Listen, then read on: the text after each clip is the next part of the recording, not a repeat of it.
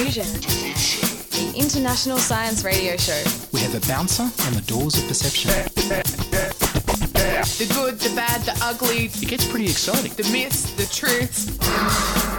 Toxicology, Astroseismology. magnetism, the dark side. Genetically engineered potatoes. Planetoid. Planetoid. I love that word.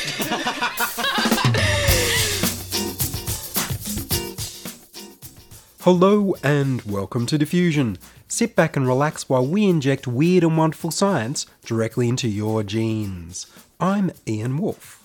On this edition, we have Nady Braidy talking about NAD plus and aging.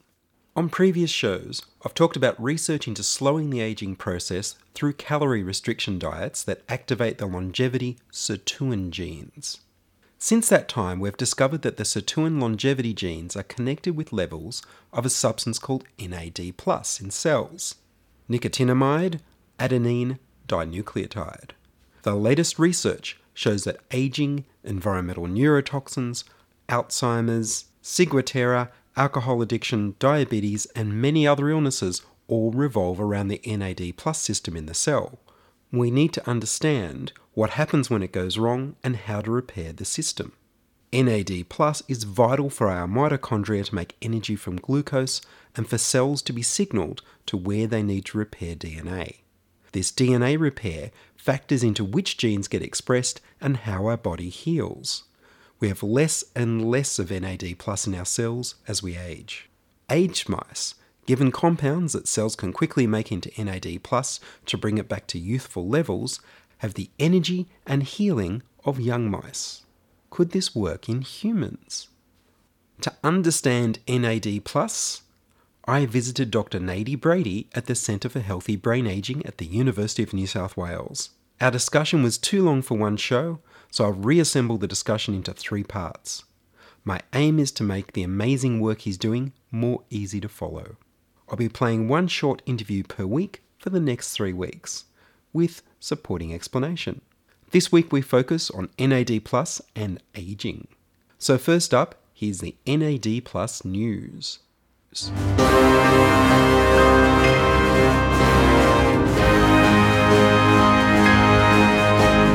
Reverse aging and live longer. Compounds based on variations of vitamin B3 have reversed many of the symptoms of aging in mice. Researchers have found that by increasing the amount of nicotinamide adenine dinucleotide NAD+ in the cells of aged mice to the levels in young mice that energy production in mitochondria increased, DNA repair was improved, increased muscle endurance, protection of neurons, improvement of blood glucose, and insulin sensitivity, resistance to weight gain, protection against oxidative stress, improvements in memory, learning, and concentration, and reduction in inflammation responses. The two main contenders are nicotinamide riboside from Charles Brenner, who leads the team from the University of Iowa Carver College of Medicine and Queen's University Belfast, and nicotinamide mononucleotide from David Sinclair, who leads the team from Harvard Medical School and the University of New South Wales. Both compounds are from the same metabolic pathway that the body uses to make NAD plus in cells, from food. Both compounds have been tested for safety. Both compounds are due to be tested for efficacy against aging and a whole range of illnesses. And both compounds have been the subject of self experimentation by their research team leaders. Both are developed and sold as nutraceuticals, functional foods, so they have less regulations to get to market than pharmaceuticals. Nicotinamide riboside clinical trials published in 2016 showed that it's safe to use the compound to bring nicotinamide adenine dinucleotide levels in cells back up to youthful levels. Nicotinamide riboside NR is a derivative of vitamin B3 and NR is not connected in any way to nicotine. Research team leader Charles Brenner is also a consultant for the Chromadex company that manufactures NR, and his companies sell the compound as Niagen. The safety trial involved just six healthy men and six healthy women. Many more people will be involved when they do the trials of how effective the compound is. Blood tests showed that NAD plus levels were increased in the subjects in proportion to the dose they were given, without harmful side effects. The next steps will be to test it on healthy people for longer and for people who suffer from aging, elevated cholesterol, obesity, and diabetes, and people at risk for chemotherapeutic peripheral neuropathy, nerve damage from chemotherapy cancer treatments. Nicotinamide riboside is found naturally in milk and yeast products like beer, but you drown before you consumed enough to have a medical effect. After many years of research on mice, Brenner made himself into a case study and tried the stuff himself. He found a compound in his blood that turned out to be a good indicator of how much NAD plus was being made in cells. The nicotinamide riboside was turned into NAD plus, which when used up was turned into nicotinic acid adenine dinucleotide NAAD, which could be measured in his blood. He put the lessons learned from self experimentation back into the mouse experiments and finally into clinical trials with other humans. His paper on the safety trials was titled Nicotinamide Riboside is uniquely and orally bioavailable in mice and humans and was published in the journal Nature Communications. The Chromadex company conducted more clinical trials of nicotinamide riboside in 2016. Its first trial was an eight week, randomised, double blind, placebo controlled parallel trial in 140 healthy adults ranging in age from 40 to 60. They plan another eight trials over the course of 2017. One of the trials, conducted in collaboration with the Mayo Clinic and the University of Minnesota Clinical and Translational Science Institute, will study the effect of nicotinamide riboside on the levels of NAD plus in the brains of college football players who've suffered no more than three concussions. They'll administer NR and see how the levels of NAD plus in the athlete's brain change over three months, in hopes of staving off the brain diseases associated with repeated concussions from sports. In 2014, David Sinclair showed that nicotinamide mononucleotide supplements rejuvenated the mitochondria in the muscles of aged mice. Mice, the equivalent of 60 year old humans, had their skeletal and heart muscles rejuvenated to the equivalent of 20 year olds in just seven days. A collaborative team between the Keio University School of Medicine in Tokyo and Washington University School of Medicine in St. Louis has started a phase 1 human clinical study of 10 healthy people for the safety and bioavailability of nicotinamide mononucleotide, NMN.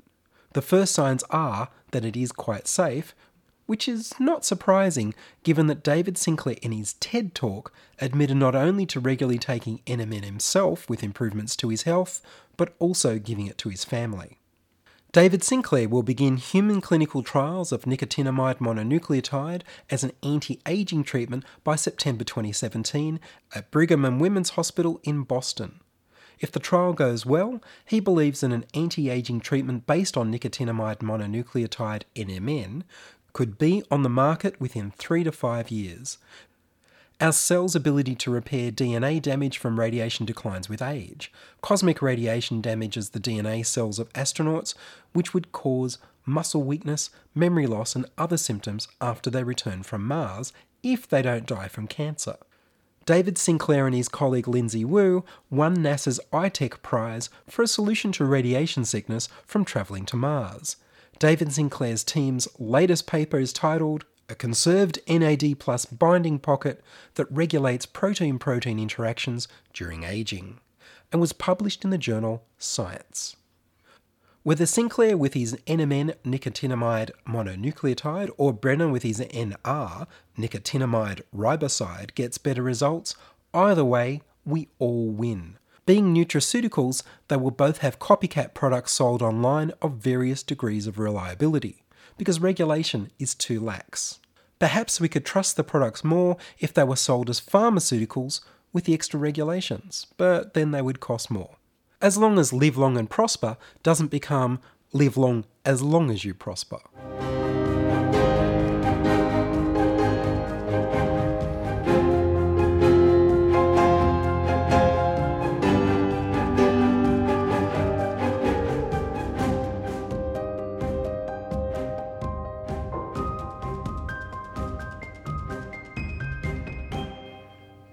You're listening to Ian Wolfe on Diffusion Science Radio. send emails to science at diffusionradio.com. We're brought to you across Australia on the Community Radio Network and podcast over the internet on www.diffusionradio.com. And now, Dr. Nady Braidy at the Centre for Healthy Brain Aging at the University of New South Wales, where he studies the effects of environmental neurotoxins on the brain and their role in the aging process. His main focus is the NAD nicotinamide adenine dinucleotide system, which has lower levels as we age. NAD plus is involved in DNA repair, healing, gene expression, inflammation, and converting glucose into energy in our cells. It can be disrupted by environmental neurotoxins. I began by asking Nady, what's the role of NAD plus? Okay, basically, nicotinamide adenine dinucleotide or NAD plus is a basic building block in cells. To produce ATP, which is energy, in the improved mitochondrial function and DNA repair, you basically need NAD plus as a cofactor or substrate for, for most of these pathways. How does this relate to aging? Basically, what we, we first showed in 2011 in, in a physiologically aged rats. So these are not mu- rats with human mutations; they were just rats that are kept going for uh, to the end of the lifespan. Normally, rats in the wild lived up to like six months to 12 months, about to one year. But what we had is rats that were aged up to three years. So that's more than the main maximal lifespan of these animals.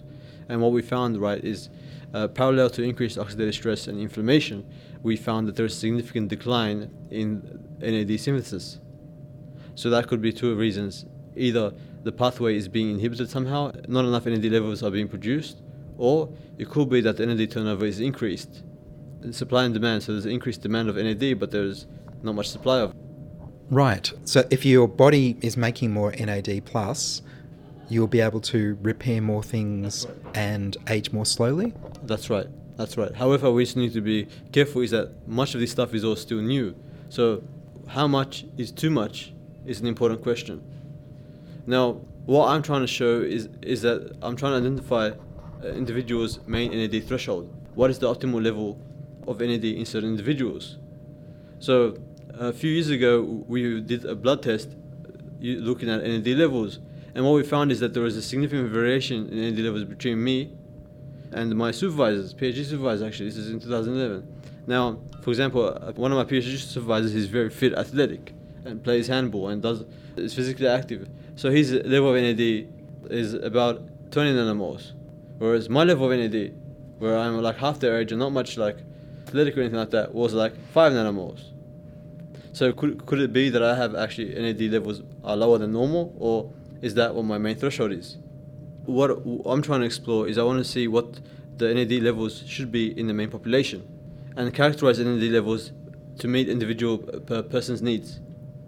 Then we see is there NAD depletion in these people, or could it be that that's how their main body normally functions in healthy controls? I've seen David Sinclair give a TED talk where he talks about NMN as his way of activating more NAD plus production in the cells, and the fact that he's been taking it himself and he's now been giving it to his family, but they're now starting human clinical trials. Can you talk about that? I can, I can only say that uh, NMN is a, one of the precursors for NAD. So actually, why, why NMN is critical is because it joins all the main pathways of NAD. First of all, the, there's a, de novo NAD synthesis pathway from tryptophan, which requires seven to eight steps to form NMN, which then forms NAD. Also, uh, nicotinic acid and nicotinamide, which are found in food, can also need to form NMN in order to form NAD. And there's a new precursor now that's been identified called nicotinamide riboside or NR, which is also interchangeable for NMN. So basically, NMN appears to be the most uh, uh, important precursor for the NAD pathway. And in some tests that we've done, which we haven't published yet, the NMN levels are very significantly low and uh, very difficult to detect. That doesn't mean that it's not there. It means that it's always being catabolized at a faster rate, hence providing further evidence of the importance of NMN. There's a whole lot of supplements online that claim to be either NMN or NM ribose or, or various of those. Are they things people could buy that would be effective? Okay, so far there has been a pharmacokinetic study of NR showing that NR can increase NAD. So that that is the, that is where everything is headed yet. If NMN can, if pharmacokinetic studies of NMN can be done, and human trial and, and and trialed into humans, and that data can be reported, well then that can also be a, a important precursor. similar to NR because, as I mentioned before, NR and NMN are interchangeable. Uh, things like nicotinic acid have always been uh, been advertised. However, it can cause flushing and alterations in, in blood vasculature like vasodilation, like your face turns pink. But that's due to other effects with the, with the endothelial cells. So that's not really so- something that's that's good to take. There's another pre- precursor, nicotinamide, or they call it niacinamide. However, nicotinamide also is an inhib- inhibitor of, of certain NAD dependent pathways. So, for example, in DNA repair, NAD is, is the substrate for PARP mediated repair of DNA. However, the NAD becomes nicotinamide, which, uh, which in certain amounts will end up blocking that enzyme. Similarly with sirtuins, how they depend on NAD, nicotinamide can actually block the sirtuin activity in high levels. So by taking high levels of nicotinamide, you can actually, it can be deleterious by blocking off the other NAD dependent pathways. Tryptophan has been tried, and it's still the de novo pathway, meaning it's the, it's the main pathway of NAD production in cells. However, in the last few decades, it was, has been taken off the supply chain because some people have actually died taking tryptophan. Now, that could be either one of two reasons. One, the tryptophan that's being marked, it, it was not uh, made properly, so it, it had some contamination, which caused some toxicity. Or it could be that tryptophan is being broken down to form cytotoxins such as quinolinic acid, hydroxyanthranilic acid, which are all part of the pathway uh, prior to NAD production. If you take regular vitamin B3 or nicotinic acid as NAD plus precursors, it can cause flushing. You could try nicotinamide or niacinamide, but it blocks the actions of NAD plus in energy production and cell repair, so don't do it. People have tried to take tryptophan to increase NAD plus levels, but some people died from these experiments. Could be contamination in the tryptophan you buy online, but tryptophan's also been known to cause various toxins in the body. And have you come across any new environmental toxins that you didn't know about before that contribute to brain aging? Yes, we found things like uh, saxitoxin and anatoxin that all but in polluted waterways. They all do similar things, such as uh, increased oxidative production, leading to apoptosis of cells. Is this occurring naturally in the waterways or is this industrial pollution? Some of it's industrial produced, and some of it's actually produced by microbes. But uh, sometimes industrial pollution can provide a right environment for the microbes to proliferate. It's similar to algae that increase phosphates, fertilizers into the waterways. It can uh, provide an environment which is good for green algae to grow. Water waste. Have you looked at treatments for that yet? Uh, not yet, not yet. Too Most, soon. Too soon, yes. For these things like saxitoxin and anatoxin, there it's mostly environmental damage, and not much uh, uh, reports of actually uh, people being infect, uh, affected with them. So the main uh, management procedure would actually be the treatment of water. Tell me about your Alzheimer's research. Okay, basically, right, we, we, we are branching into a new field called lipidomics. Lipidomics is the large scale study of pathways and networks of cellular lipids in biological systems. Fats are a kind of lipid. So in the Center for Healthy Aging, we normally have been working for the last ye- the, the couple of years on proteomics, looking at uh, changes in the proteome as potential potential diagnostic biomarkers. A proteome is a set of proteins produced in an organism. So now what we've done is uh, we've uh, I've got a PhD student who's f- recently published a, a paper in Alzheimer's and dementia, which is impact factor 11.11.3, which is one of the top uh, papers uh, journals in, in Alzheimer's research. So looking at the idea of of running lipidomics, as in analyzing the lipid profile in the blood as a, a way to identify certain diagnostic markers, because one marker in the blood is not going to be the main marker. It would be an array of uh, several different types of markers, whether they're proteins or lipids. So by combining both a, lip, a, a protein lipid profiles, it can be uh, one step closer to diagnosing much earlier who who uh, will get dementia or who has dementia much earlier than relying on MRIs and cognitive tests. Because diagnosis, of course, of dementia is a problem.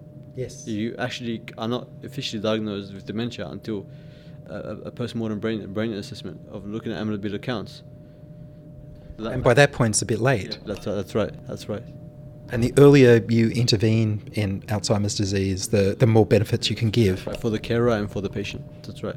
And also another thing we're working, we're starting to work on is we got another PhD student working on vascular dementia, looking at vascular interactions. Because vascular dementia is the less well-known forms of dementia. It's related to uh, vascular causes. For example, there could be uh, some sort of stroke or hemorrhage in the brain, which uh, occludes some of the vasculature in the brain, it leads to cognitive impairment. So there are some vascular risks, but we want to identify those and be more precise. The third thing that we're doing is actually uh, pushing through this NAD-ID. So what we've got some ethics to, to measure NAD levels in blood, particularly vascular dementia patients. So we've done some of that, and we've shown that there is significant NAD alterations in NAD metabolism. For example, there's depletion in NAD levels. So we want to see is that something which is as a consequence of vascular dementia, or is it something that occurs earlier that can lead to vascular dementia? So that's that's something that we're trying to uh, identify. And then collaborators in USA are and, and NAD are trying to see whether the potential of using NAD IV infusions to ameliorate some of the symptoms of dementia. But that's all in, like in future. That was Nady Braidy at the University of New South Wales Centre for Healthy Brain Ageing talking about NAD plus and ageing. By working out how the pattern of lipids in the blood of people with Alzheimer's disease is different to healthy people, Nady can develop a diagnostic test that will tell us who has Alzheimer's much earlier than current methods of brain scans and verbal tests. And they have lower levels of NAD. American researchers will test whether intravenous infusions with NAD can help alleviate dementia symptoms. You can hear more from Nady Braidy about his work on NAD next week. So, why are you marching? Well, I'm a great believer in critical thinking and science in general, and I'm not a great believer in the old phrase, if it ain't broke, don't fix it, because how else would we progress? We'd still be in caves if we took that view. So I'm always th- saying, you know, we should be out there pushing boundaries, whether it be adventure, science, exploration. And you feel that's in danger?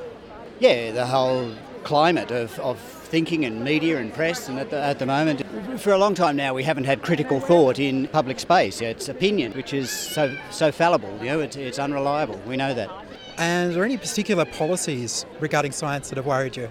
Yeah, the uh, climate debate, or the lack of climate debate, yes. or the fact that you, you can actually say that there is a debate. Yeah, the fact that it, it, you know, debate implies that it's an opinion issue. Yeah, this, this, so climate change is critical area, funding research. So I'm not a, a researcher. I'm not a. I, I work in the private industry, in a technical role, but I, I support this, the work that scientists do because without it, we, you know, most of us wouldn't have jobs ultimately. Most of us wouldn't have a, the lifestyle that we have. Climate change is the big one.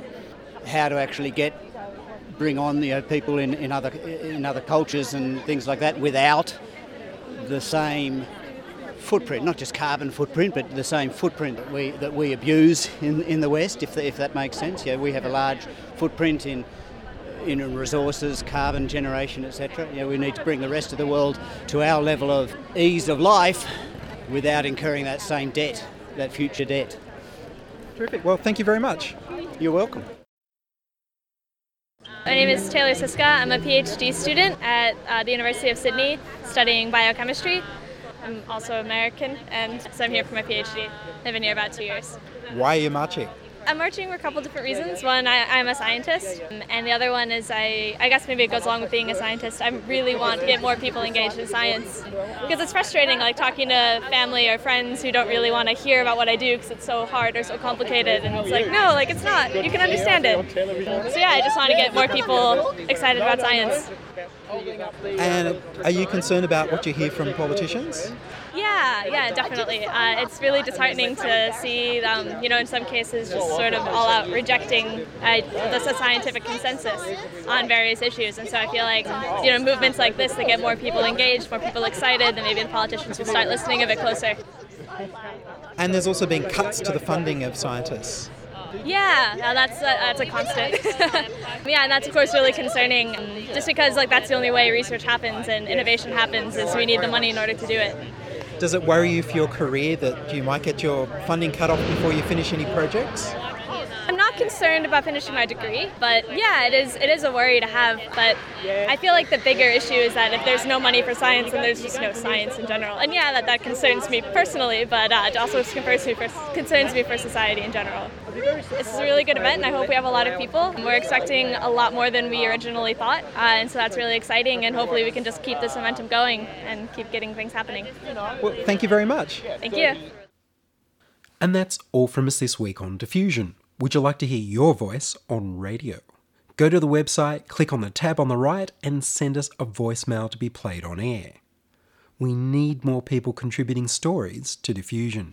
Send your contributions, opinions, helpful suggestions, and donations to science at diffusionradio.com. That's science at diffusionradio.com. And please do send me an email so I know you're listening and you'd like to hear more episodes. Please like the Diffusion Science Radio page on Facebook and rate us on iTunes. Tell your friends. Follow me on Twitter at Ian Wolfe. Support the show at patreon.com slash diffusionradio. The news music was Rhinos theme by Kevin MacLeod of Incompetech.com. Checking production was Charles Willock.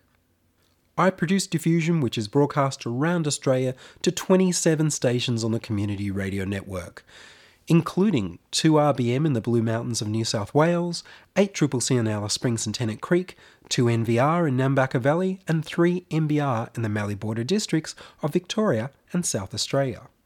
Diffusion is syndicated globally on the National Science Foundation's Science 360 internet radio station and also on astronomy.fm. Subscribe to our podcast on the Diffusion website www.diffusionradio.com. That's www.diffusionradio.com and check the website for links, photos, and videos from this week's show. If you enjoyed the show, then you can explore more than 900 previous episodes archived on diffusionradio.com where the shows are labelled by keywords so you can focus in on the stories you want to hear. Subscribe to the Diffusion YouTube channel at youtube.com slash c slash diffusionradio. I'm Ian Wolfe.